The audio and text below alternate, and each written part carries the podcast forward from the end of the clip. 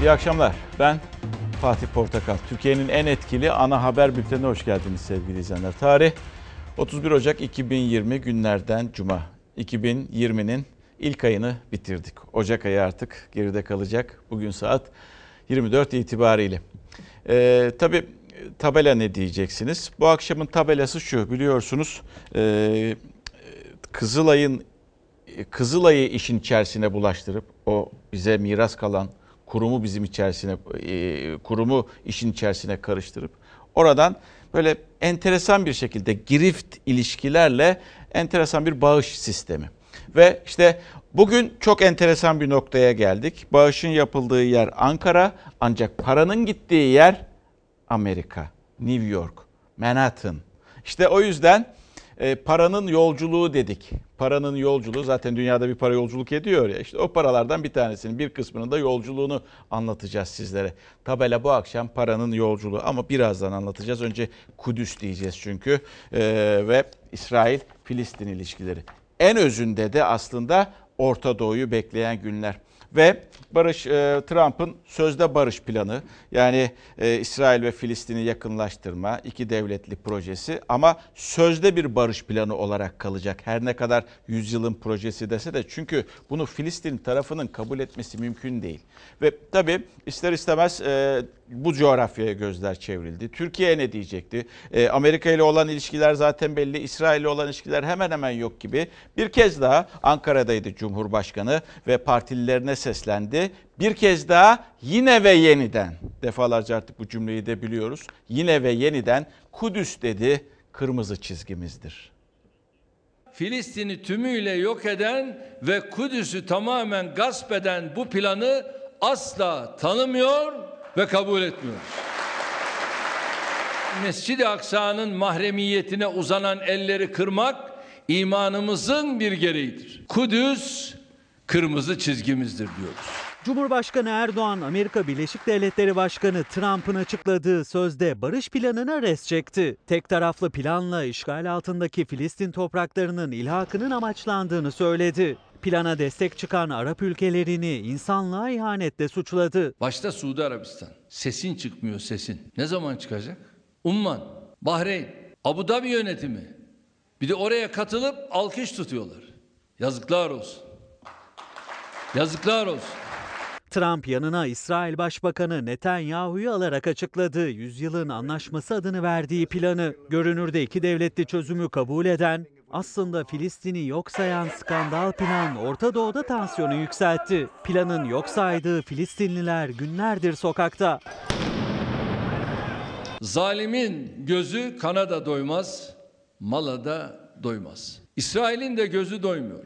Filistin halkının ve devletinin özellikle güvenliğini işgalci İsrail'e bırakmak kuzuyu kurda teslim etmek de aynıdır. Cumhurbaşkanı Erdoğan AK Parti genişletilmiş il başkanları toplantısında sert konuştu. Kudüs'ün İsrail başkenti yapılmak istenmesine tepki gösterdi. Bunun kabul edilemeyeceğini vurguladı. Kudüs İsrail'in kanlı pençelerine terk edilemez dedi. Bunun insanlığa yapılacak en büyük kötülük olduğunu vurguladı. Mescid-i Aksa'nın mahremiyetini koruyamazsak yarın kem gözlerin Kabe'ye çevrilmesini engelleyemeyiz. İşte bunun için Kudüs kırmızı çizgimizdir diyoruz. Barış çınarı Kudüs'te yıkılırsa bunun altında tüm dünya kalır. Erdoğan Filistinlilerin planı kabul etmeye zorlanmasını eleştirdi. Hedefinde planı destekleyen Arap ülkeleri vardı. Böyle bir planı destekleyen kimi Arap ülkeleri Kudüs'le beraber kendi halklarına daha önemlisi tüm insanlığa ihanet etmektedir. Erdoğan, Amerika Birleşik Devletleri Başkanı Trump'a da yüklendi. Sözde barış planının açıklandığı toplantıya Türk medyasının alınmamasına tepki gösterdi. Basın mensupları içeri alınıyor. Türk medyası içeri alınmıyor. Türk medyasını niye almadınız bu toplantıya? Neden? Hadi bunu da açıklayın. İşte bunların özgürlük anlayışı bu. İşte medyada özgürlük her yerde demek ki liderler böyle. Trump orada Türk medyasını almaz. Ee, onu ama buradan oraya eleştiri gönderilir. Burada Cumhurbaşkanı herkese yanına almaz veya çağırmaz. İstediğiniz soruları soramazsınız. Orada da Trump Türk medyasını özellikle almadı. Çünkü rahatsız edici sorular gidecekti. Türk medyasından Trump'a yönelik. Ha, bu her ülkede böyle. Yani iktidarlar istedikleri e, gazetecileri, istedikleri medya mensuplarını veya e, şirketlerini alır. İşlerine geldiği şekilde onları ağırlarlar vesaire. Bu bizim ülkemizde de oluyor.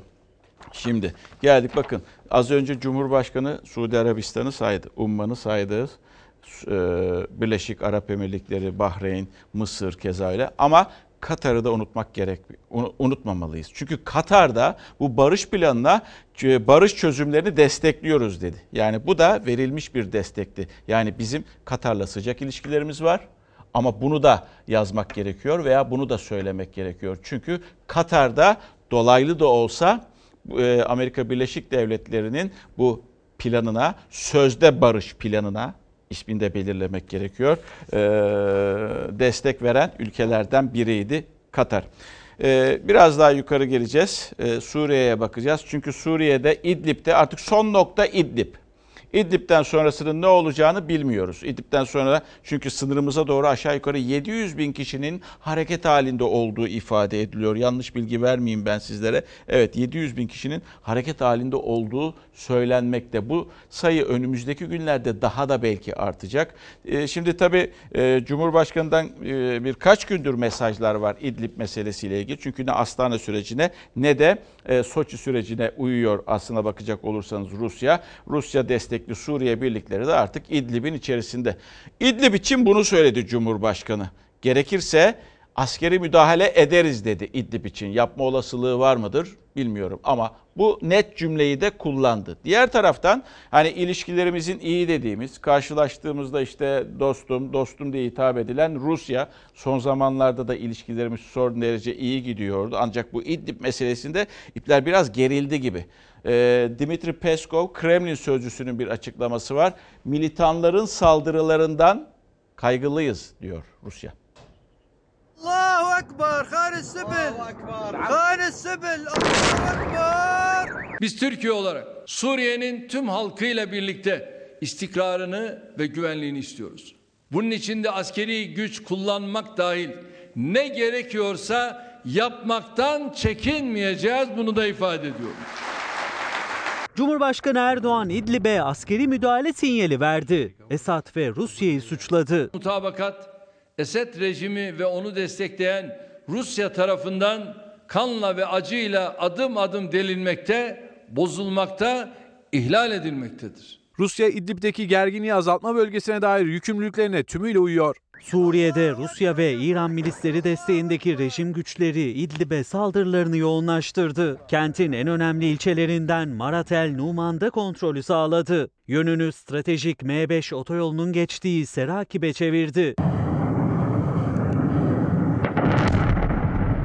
Sivillerin de hedef alındığı saldırılara Türkiye tepkili. Cumhurbaşkanı Erdoğan, Moskova'nın Soçi ve Astana'daki yükümlülüklerini yerine getirmediğini söyledi. Suriye ordusunun artan saldırılarının siyasi sürecin önünü kestiğini vurguladı. Rejimi bu yönde cesaretlendirenlerin tek amacının da Suriye'deki krizin uzun süre devam etmesini sağlamak olduğu açıktır. Hiçbir ülkenin siyasi ve ekonomik çıkarı Türkiye'nin güvenlik ve istikbal önceliklerinden daha önemli olamaz. Maalesef bu bölge çok sayıda teröristin bir arada bulunduğu yer olarak kalmaya devam ediyor. Teröristler rejimin yanı sıra Hmemim'deki Rus üssüne düzenli olarak saldırılar düzenliyor. Bu durumdan büyük bir endişe duyuyoruz. Cumhurbaşkanı Erdoğan, Türkiye'nin İdlib'deki duruma seyirci kalamayacağını belirtti. Fırat Kalkanı, Zeytin Dalı ve Barış Pınarı harekatları örneğini verdi. İdlib konusunda Şam ve Moskova'yı uyardı. Askeri güç kullanmanın gündemde olduğunu söyledi.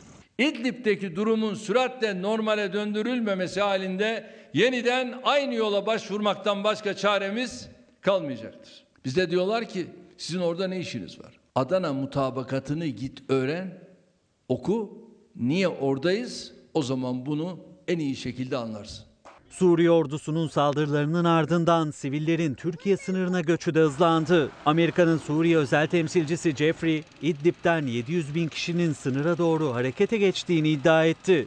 Erdoğan, Türkiye'nin yeni bir göç dalgasına tahammülü olmadığını vurguladı. Suriye'deki her gelişmenin Ankara için hayati ve kritik olduğuna dikkat çekti. Ee, yine mesajlara bakıyordum da hafta başı biliyorsunuz bu önümüzdeki hafta başı okullar başlıyor. Çok da gelen mesaj var öyle. İşte koronavirüsüyle ilgili gelen mesajlar var. Bir e, Mehmet Bey kendi çocuğu için diyor herhalde. Çünkü artık okullar başlıyor. Tam da böyle soğuk havalar. Önümüzdeki günlerde Şubat'ın başı gibi tekrar bir e, soğuk, kuvvetli bir soğuk geliyormuş. Onu da aktarayım sizlere. Devlet hazır mıdır okullarda diye soruyor. E, ve e, devlet koronavirüsü önlemleri almalı, okullarda maske dağıtmalı çocuklara diyor. Sadece maskeyle olabilecek bir şey midir bu? Ama tabii ki Milli Eğitim Bakanlığı, Sağlık Bakanlığı, il ve ilçe milli eğitim müdürlükleri de herhalde duyarlıdır diye tahmin ediyorum. Çünkü e, çok konuşulan bir konu koronavirüsü. E, yine e, esas bu bugünkü tabela ile ilgili Mehmet bir başka Mehmet Bey başkent gazla başlar, Kızılay'a uğrar, Ensar'a doğru yol alır ve nihayetinde ABD'de paranın yolculuğu biter demiş. Şimdi gelelim işte e, bu e, girift ilişkileri. Bir kere şunun bir tespitini ben bir kez daha yapayım. Kızılay bizim göz bebeğimiz. Bize miras. Biz de bizden sonra gelecek kardeşlerimize bu mirası bırakacağız. Çocuklarımıza bu mirası bırakacağız. Kızılay kurumuna kesinlikle kötü gözle bakamayız. O kara gün dostudur. Çünkü Kızılay bizim her şeyimiz. Bizim sahip çıkmamız gereken devlet kurumlarından biridir. 152 yıllık köklü bir kurumdan bahsediyoruz. Bir kurumun ismini ancak yöneticileri lekeleyebilir. O kadar. Ha, o da o leke onlara aittir. Kızılay'a da ait değildir. Onu da söyleyeyim. Şimdi geldik olaya. Biliyorsunuz enteresan bir bağış işi vardı. Nedir o bağış işi? Ee, önce şu şeyi verir misiniz? Evet, önce onu verelim. Paranın akışını gösterelim sizlere. Nedir bu olay? Bir anlatayım sizlere. Başkent Gaz diye bir gaz şirketi var. Torunlar grubuna ait bir gaz. Ankara'da. Ankara'nın gaz dağıtım şirketi. Şimdi bu Türk Kızılay'ına gidiyor. Diyor ki ben size bağış yapacağım. Bravo diyorlar. Çok güzel. Yapınız bağışınızı. Harika. Ondan sonra diyorlar ki 8 milyon dolar. Çok güzel. Ama diyorlar ki bu 8 milyon dolar siz sadece bunun 75 milyon dolarını 75 özür dilerim 75 bin dolarını kendinizde tutun. Kalan 7 milyon 925 bin dolarını Ensar Vakfı'na, iktidara da yakın bir vakıf zaten onu da biliyorsunuz. Ensar Vakfı'na gönderin diyor. İyi çok güzel. Bugün Ensar Vakfı'na gittiğimizde peki ee, bir başka ortak daha çıktı bugün. Yani Ensar'dan sonra para bir başka yere daha gidiyor. Diyeceksiniz ki nereye gidiyor? Türken diye bir başka e, vakfa gidiyor yurt dışında. Bu Ensar Vakfı'yla Türgev'in ortaklığı. Türgev'de kimdi? İşte Erdoğan ailesinin çocuklarının da olduğu, kurucuları içinde Bilal Erdoğan'ın da olduğu, e, Albayrak ailesinin de olduğu vesaire böyle bir kurum. Ha peki çok enteresan. Girift ilişki bunlar. Açıklamak zorundasınız bize. Ha ondan sonra peki bu para nereye gidiyor dersiniz? Para ABD'ye gitti. Bunun da Ensar açıklamasını yapıyor. Ensar Vakfı'ndan bir açıklama geliyor bugün. Ensar Vakfı diyor ki evet doğru para geldi. Para ABD'ye gitti. ABD'de New York'a gitti. New York'ta nereye gitti? Manhattan'a gitti. Manhattan'da ne yapıyoruz? Yurt yapıyoruz orada diyor. İnşaat fotoğrafını o şekilde koymuşlar. Bir de Başkent Gaz'dan bir açıklama geldi. Başkent'in açıklaması da şu. Başkent Gaz'ın açıklaması da şu. Kamu yararına çalışan vakıfla Kızılay'a bağış yapmak arasında fark yok. Başkent Gaz ve sahipleri Kızılay'ın daimi ve düzenli bağışçısı. Bize sürekli bağış yapan bir kurum. Başkent Gaz'ın Kızılay'a, Kızılay'ın da Ensar Vakfı'na aktardığı 8 milyon dolarlık bağışın hangi yurt inşaatına gittiği merak edilirken adres Türkiye'de değil Amerika'da ortaya çıktı. Zincirin dördüncü halkası Amerika'daki Türkan Vakfı'ydı. Bilal Erdoğan'ın da kurucusu olduğu Türgev'le Ensar Vakfı'nın ortak girişimiyle 2014'te Amerika'da faaliyete başlayan vakıf. Bu bir şartlı bağıştır. Vergi kaçırmak başkadır. Vergiden kaçınmak başkadır. Kızılay Başkanı Kerem Kınık, Başkent Gaz ile Ensar Vakfı arasındaki bağış ilişkisini vergiden kaçınma sözleriyle anlatmış, Kızılay'la ilgili sıcak tartışmalarında fitilini yakmıştı. 8 milyon dolarlık bağışla Ensar Vakfı Ankara'da ya da Türkiye'de hangi yurdu yaptı soruları sorulurken alıcı vakıf 3 gün sonra sessizliğini bozdu. Bağışın sınırları aştığı okyanus ötesinde 10 bin kilometre uzakta Amerika'daki yurt yapımına gittiği de bu açıklamayla ortaya çıktı. New York Manhattan'da merkezi bir konumda bir arsa satın alınmış ve bu arsada Türkan Vakfı Yurdu inşaatı başlatılmıştır. 21 katlı olarak planlanan yurdun önümüzdeki 2 yıl içerisinde tamamlanması hedeflenmekte olup şimdiye kadar 12 katı inşa edilmiştir. Ensar Vakfı, Türkan Vakfı'nın New York Manhattan'daki yurt inşaatının fotoğrafını paylaştı. Türkiye'den Amerika'ya eğitim için giden öğrencileri FETÖ kıskacından korumak amacıyla yurt yapımına başlandığını söyledi. Manhattan'ın tam ortasında böyle bir yurt girişimde bulunmuş olması her türlü takdirin ötesindedir. Dönemin Başbakanı Ahmet Davutoğlu 2016'da bir Amerika ziyareti sırasında Türkan Vakfı'nın programına katılmış, yurttan da bahsetmişti. 2014 yılında kurulan Türkan Vakfı 2016'da yurt inşaatına başlamış. Açıklamalara göre 2017'nin son günlerinde Ensar Vakfı'na yapılan yaklaşık 8 milyon dolarlık bağış da Amerika'ya aktarılmıştı. Eğitim gibi, e, sağlık gibi alanlara yapılacaksa projeye bakarak okey diyoruz. Türkan Vakfı'nın 4 yıldır devam eden 21 kat planlanan ve şu ana kadar 12 katı tamamlanan yurdunun 40 milyon dolara mal olması ve 2020 yılı sonuna kadar da bitirilmesi planlanıyor. Bağışın alıcısı Ensar Vakfı'ndan sonra bağışı yapan Başkent Gaz da sessizliğini bozdu. Türkan Vakfı'nın yaptığı yurttan hiç bahsedilmeyen açıklamalarında neden Kızılay aracı olarak kullanıldı da Ensar Vakfı'na doğrudan bağış yapılmadı sorusunun cevabı arandı.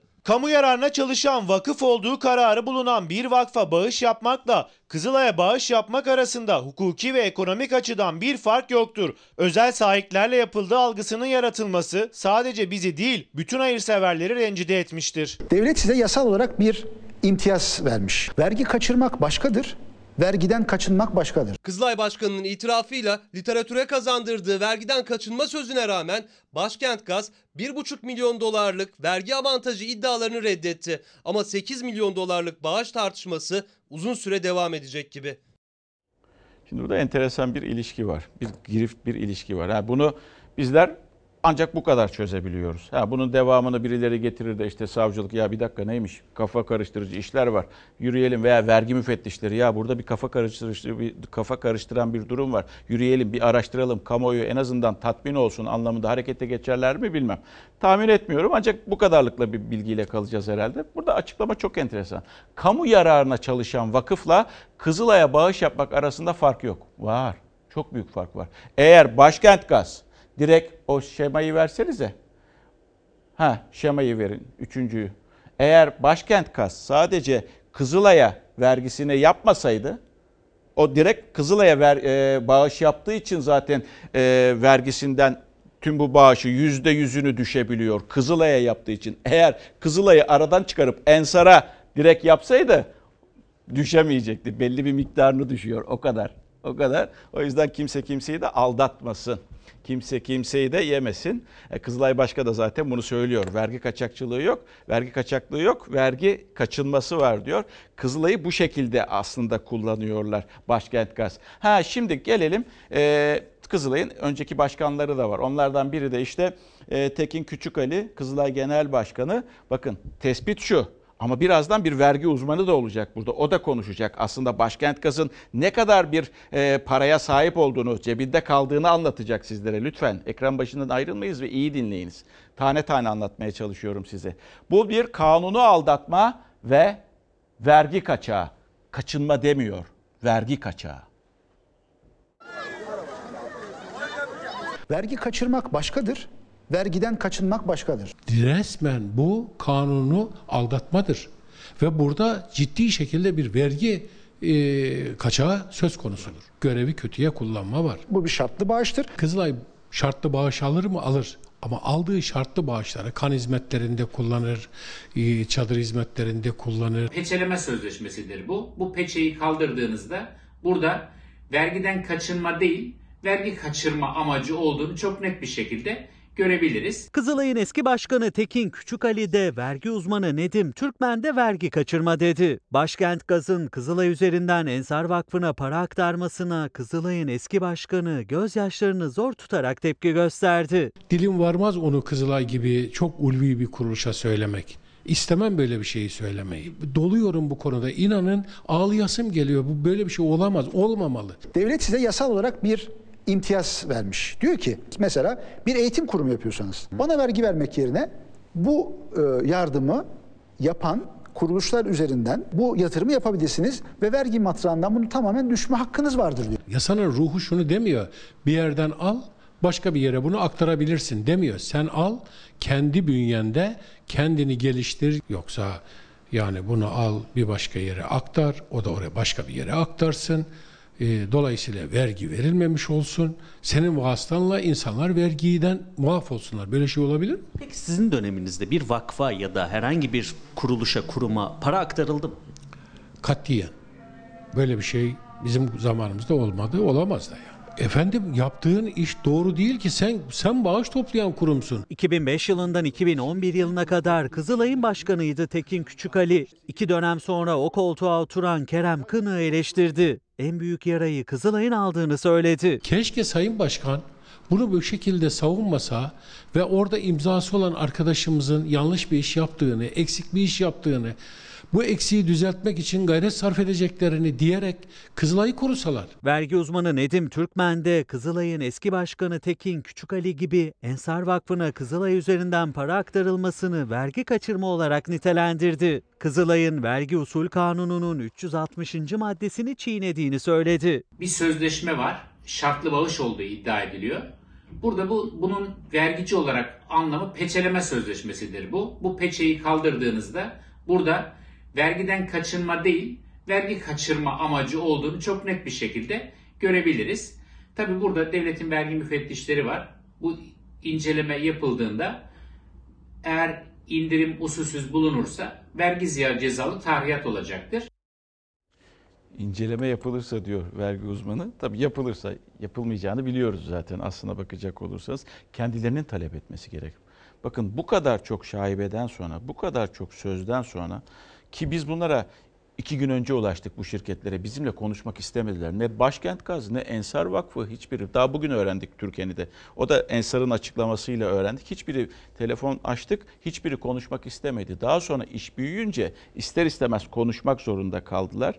Ve enteresandır işte Ankara'da başlayıp Amerika'ya kadar uzanan paranın hikayesini görüyorsunuz. Ki Amerika'da yurt yapıyorlarmış ya şu anda. Amerika'da en büyük suç ne biliyor musunuz? Vergi kaçırmak. En büyük cez suç vergi kaçırmak ve ona verilen ceza Amerika'da. Tabii bizde bunun sonrası nasıl gelecek? Gelir mi? Artık ya vergi müfettişleri ya da savcılar harekete geçmesi gerekiyor. Eğer tabii bunda kafalarını kurcalayan bir şey varsa e, onu zaman gösterecek. Çiğdem Toker bugün diyor ki Özür dilerim. Bir arkada kalsın o arkadaşlar. Ben şu yazıyı okuyayım.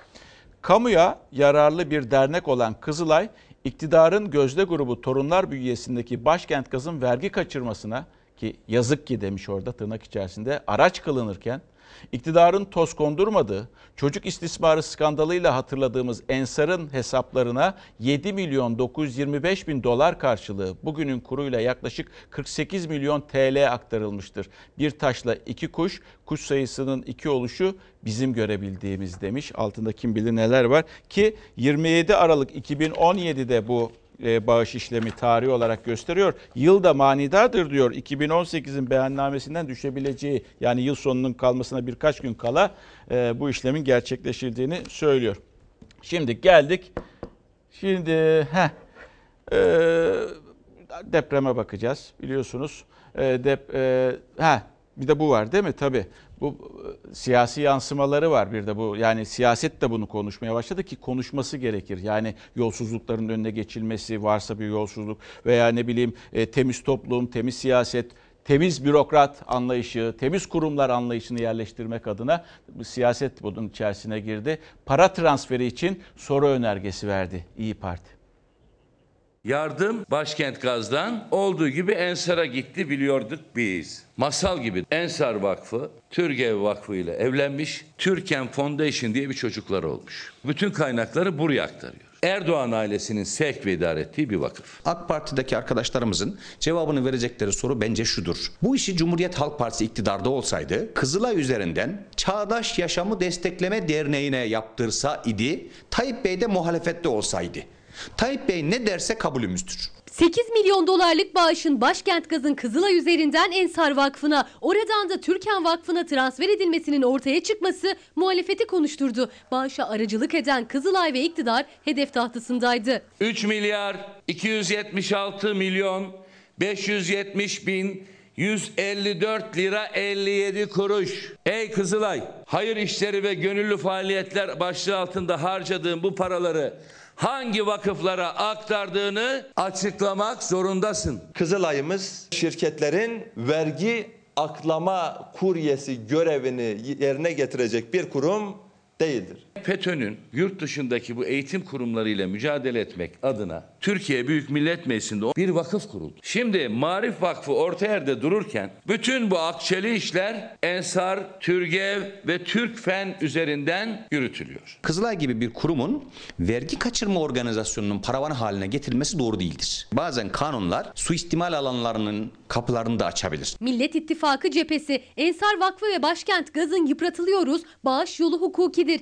Ensar'a ya da Kızılay'a bağış yapmak arasında hukuki ve ekonomik açıdan fark yoktur savunmalarına da tepkiliydi. Bu kanuni olabilir, ahlaki değil. Ensar'ın yıp, yıp, yıpranmamış bir yeri kalmadı bence bu mevzuda. Ensar'ın e, itibarını falan düşünecek durumda değiliz. Üstüme gelmeyin benim arkamda Recep Tayyip Erdoğan var açıklamasıdır. Kızılay özel denetim şirketince incelemeye alınmalıdır. Kızılay'ın Kerem Kınık Başkanlığı öncesi ve sonrası dönemde astronomik oranda artan bağış ve yardım gelirleri de gündemdeydi. Kim hoplarsa hoplasın. Kim zıplarsa zıplasın. 2013'te 88 milyonun 14'üyle hayır ve gönüllü iş yapıyorsun. 2018'de tamamını hayır ve gönüllü işe ayırıyorsun. Bu bir transfer, aktarma istasyonu gibi Kızılay.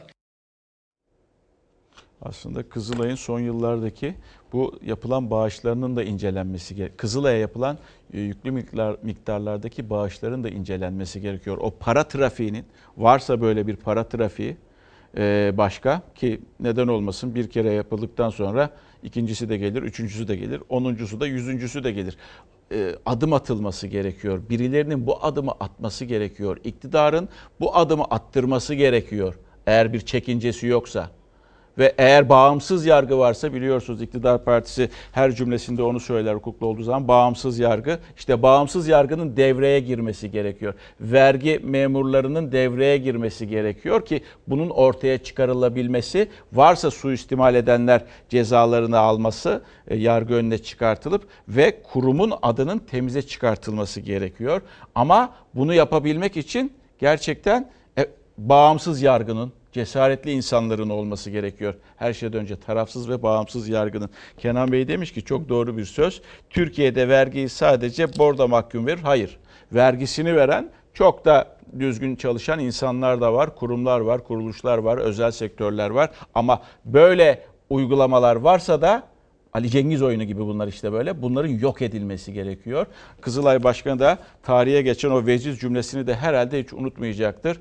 E, nedir o? Vergi kaçırmak yok, vergi kaçırmak var. Hala da o koltukta oturabiliyor Kerem Bey. Ama Kızılay'a burada leke sürdürmeyiz. Kızılay bizim, hepimizin, hepimizin. Başkan gider, başkanlar gider, iktidarlar gider. Kızılay ama hep bizim kalacak. Geçmişte de böyleydi, bugün de böyle. Ve e, tabii Kızılay'ı, e, Kızılay gündeme bir kez daha depremle gelmişti hatırlıyorsunuz. Elazığ depremiyle birlikte geldi. O yüzden sonra bunlar tartışmaya başlandı. İşte belgeler ortaya çıktı vesaire. Şimdi geldik esas konuya bir de. Bir başka esas konuya deprem. E, deprem Elazığ depremiyle birlikte deprem paraları da e, konuşulmaya başlandı. Biliyorsunuz 99-2000 yılından beri bir deprem vergisi adında paralar Adı öyle değil. Vatandaş ismini öyle koydu. İşte deprem vergileri toplanıyor. Bir yıl için konmuştu. Daha sonra da iyi sıcak bir fondu paraydı. 20 yıldır hala hayatımızda. Koalisyon hükümeti de böyleydi. Bu hükümet de onu ondan vazgeçemedi. Ee, bu deprem vergilerini toplamaktan.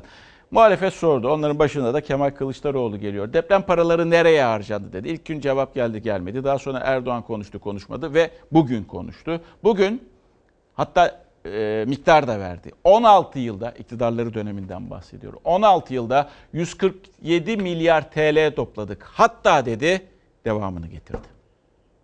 Utanmadan soruyor.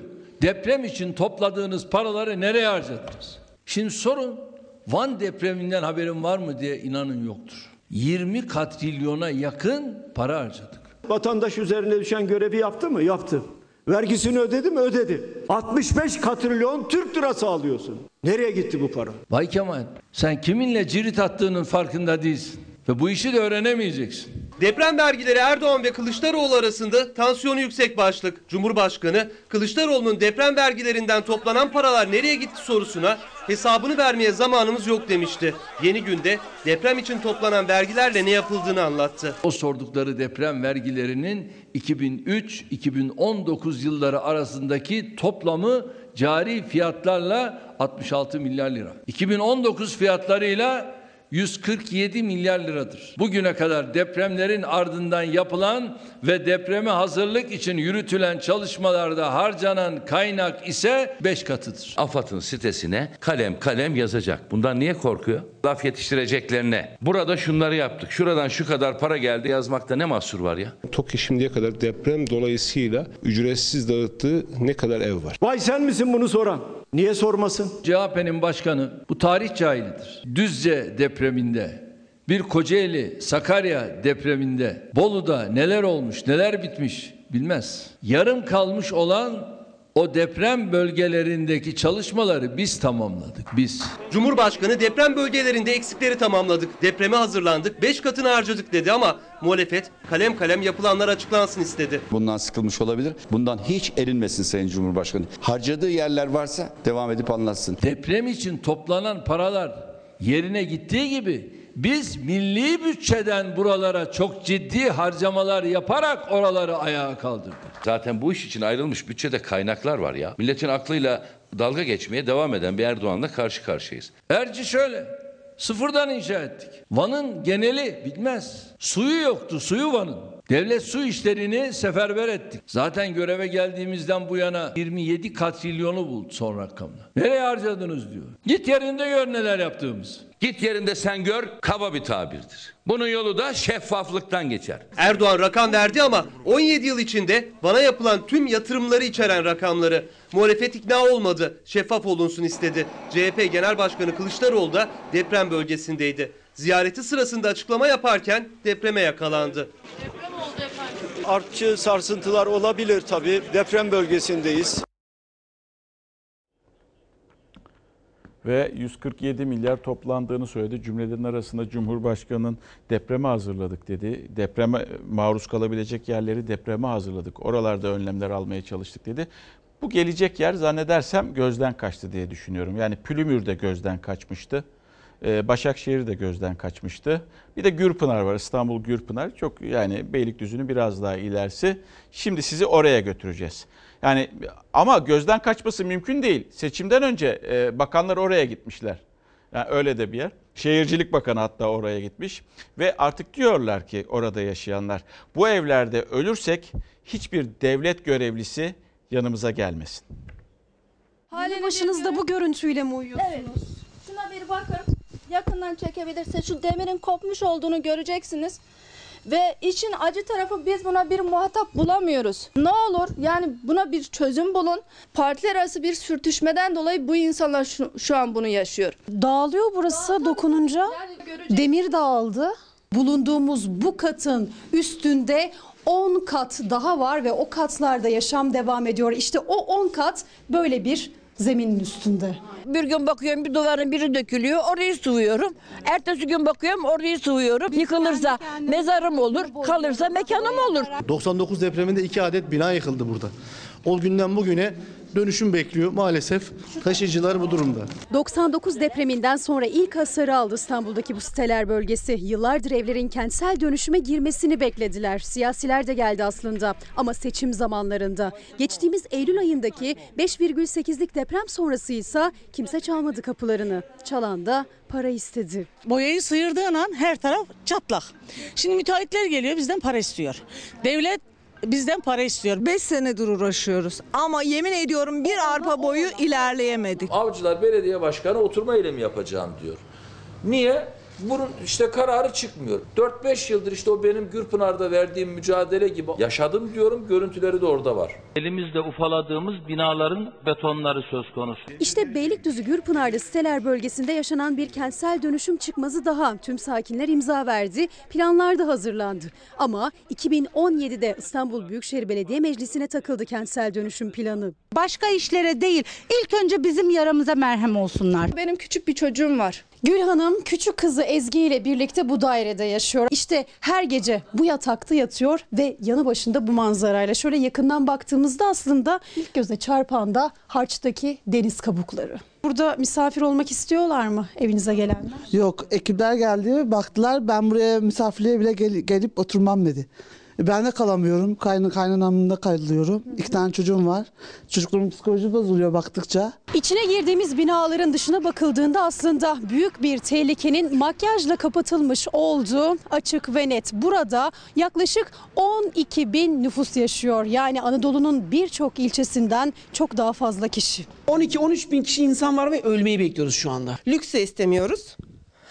Bir ikincisi tek istediğimiz de bizim ödediğimiz vergileri bizim için harcamaları. Uzmanlara göre de kentsel dönüşüm çıkmazın nasıl nedeni dönüşüm bölgelerinde kar amaçlı lüks konutlu projeler. can güvenliğini düşünecek bir kaygıyla eğer bu kentsel dönüşümü yapacaksanız ekonomiye aşırı önem vermek zorundasınız. Silelim süpürelim şu masanın üstündeki bütün boş konuları. Oturalım depremi konuşalım, depremi çözelim. Ben o masanın hamal olmaya hazırım. Biz burada ölürsek deprem olduğunda hiç kimse sakın başsağlığına gelmesin.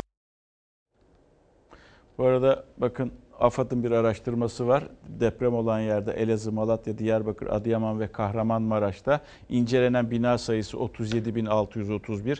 Yıkılan bina sayısı bu 5 yerde 584. Ağır hasarlı bina 6851, orta hasarlı bina 1207, az hasarlı bina 14410, hasarsız bina 14000. Ee, 20 aşağı yukarı ne kadar yapıyor? 22 bin civarında, 23 bin civarında bina e, hasarlı, yık, e, yıkılmış, ağır hasarlı, orta hasarlı. Bakın siz Kanal İstanbul'u yapın da şimdi yapmayın ama. Önce Elazığ'ı halledelim, Malatya'yı halledelim, Diyarbakır halledelim, Adıyaman'ı halledelim, Kahramanmaraş halledelim, İstanbul'u halledelim, Gürpınar'ı halledelim. Siz bunları bitirelim. Siz ondan sonra bir tane değil isterseniz üç tane Kanal İstanbul yapın. Yani o yüzden kadın da ne diyor az önce? Vergilerimin bana harcanmasını istiyorum diyor. İşte e, bu vergiler harcanırken ister istemez insanlar düşünüyor. Ben vergimi veriyorum ama vergi kaçıranlar da bu ülkede az değil mi diye. Önümüzdeki günlerde bir e, yasa teklifi meclise gelebilir. Şu anda bir düşünce aşamasında gibi ama gelebilir. Şimdi o yasa teklifi eğer gelecek olursa özellikle bu iki ismi de koyduk. Ankara ve İstanbul ki iktidarında kabullenemediği yerler bunlar aslında bakacak olursanız. Bir topal ördek yasası hazırlanıyor eğer gelecek olursa. Ki bu sayede kayyum dahi atanabilir. Böyle bir taslakla yerel yönetim olmaz, demokrasi hiç olmaz. E, Umarım doğru değildir. E, Umarım böyle bir taslak meclise gelmez. Öyle de olsa bunlar neye dönüşecek? Bunlar topal ördek. Cumhurbaşkanı Erdoğan meclis çoğunluğuna işaret ederek topal ördek benzetmesi yapmıştı ama iddiaya göre devletin yürüteceği büyük projelerde belediye başkanının da belediye meclisinin de söz hakkı olmayacak. AK Parti'nin üzerinde çalıştığı yerel yönetimler taslağında belediye kanunda yapılacak kritik bir değişikliğe dikkat çekiyor muhalefet. Devletin ülke ölçeğindeki projelerinde belediye gereken katkıyı sunmazsa devreye valiliğin atayacağı komisyon girebilecek taslağa göre. Şöyle düzenlenmiş. Vali tarafından kamu kurum ve kuruluşlarına belirlenecek en az 3 kişiden oluşan bir komisyon tarafından tespit edilmesi durumunda vali gereğini yapar diyor.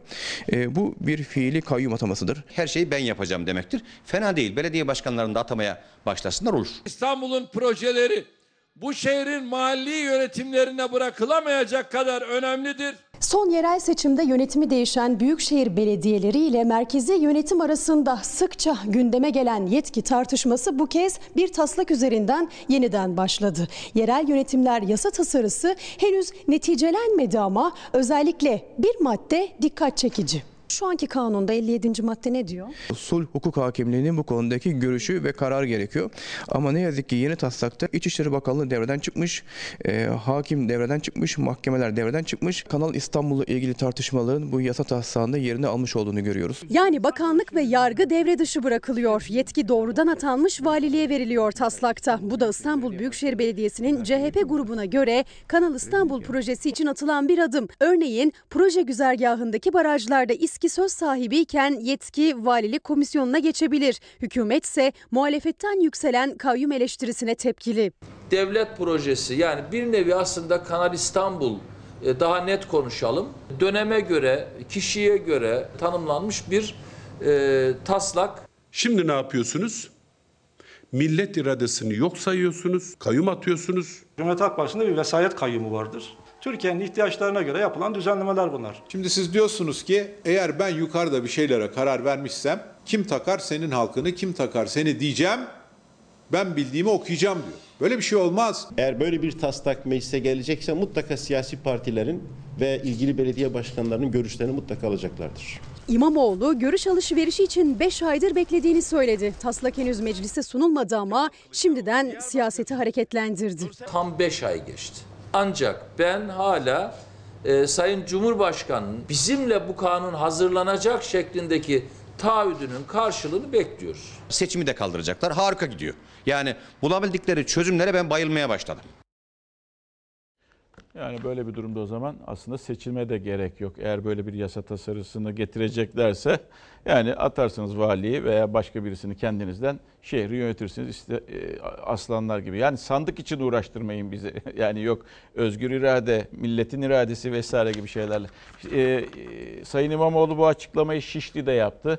E, Muammer Keskin Şişli Belediye Başkanı çıkışta da e, hakkını arayan insanlar vardı. Hakkımızı alamadık iddiasındaydılar onlar. Şişli Belediyesi'nden emekliliği hak edip çıkartılmışlardı daha sonra. Siz emekli oldunuz çıkartılacaksınız. Tabii tazminatlarını almaları gerekiyordu. Tazminatlarını almamışlardı onlar da ve seslerini duyurmaya çalıştılar İmamoğlu'na. İmamoğlu orada durmadı ama yürüdü gitti. Ne var ki en azından seslerini duyurdular. Ve e, biz de e, en azından bunun ne olduğunu araştıralım dedik. Şişli Belediyesi'ne ulaştık. Emeklilik işlemleri tamamlanmış. Belediyeden bu açıklama yapıldı.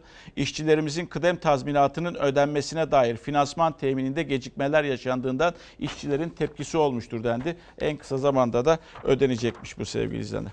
Ve geldik işte dünyayı ilgilendiren korona e, virüsüne Çin'de baş gösterdi ve 213 kişi hayatını bunda kaybetti. Peki Türkiye'yi merak ediyorsunuz. Türkiye'de durum nasıldır diye. Tabii Sağlık Bakanı'nı dinlemek gerekiyor ve inanmak gerekiyor. Türkiye'de öyle bir vaka yok dedi. 70 gözetim altına aldığımız vakamız oldu. Şu ana kadar Türkiye'de kesin olarak yeni koronavirüs tanısı alan hastamız olmadı. Sağlık Bakanı Fahrettin Koca net bir ifadeyle Türkiye'de yok dedi ama dünya alarmda. Çin'in Wuhan kentinden yayılan koronavirüsü 23 ülkeye sıçradı. Yaşamını yitirenlerin sayısı 213'e yükseldi. Dünya Sağlık Örgütü acil durum ilan etti. 35 Türk'ü Wuhan'dan Türkiye'ye getirecek uçak havalandı. Türkler de Çin'den tahliye için havalimanının yolunu tuttu. Uçak indiğinde de ekiplerimiz dahil olmak üzere 14 gün gözlem altında tutulacak. Kullanmadığımız bir hastaneyi bu süreçte tekrar kullanır hale getirdik. Şu anda Türkiye için gerçekten bir e, panik havasına girecek ya da ciddi bir e, telaşa kapılacak durum yok. Çünkü va- tanımlanmış vaka yok. Seyahat kısıtlamaları var zaten. Dünya Sağlık Örgütü'nün acil durum ilanıyla Türk Hava Yolları da riskleri en aza indirmek için 9 Şubat'a kadar Çin'in 4 şehrine seferlerini durdurdu. Şu an için Türkiye'de vaka olmadığı için maske takılması, bu virüse karşı maske takılmasının bir anlamı yok. Profesör Doktor Kenan Midilli'ye göre şimdilik Türkiye risk altında değil ama yine de virüs solunum yoluyla bulaştığı için el temizliği çok önemli. Özellikle kalabalık yerlerde, otobüslerde bir yere dokunduğumuz zaman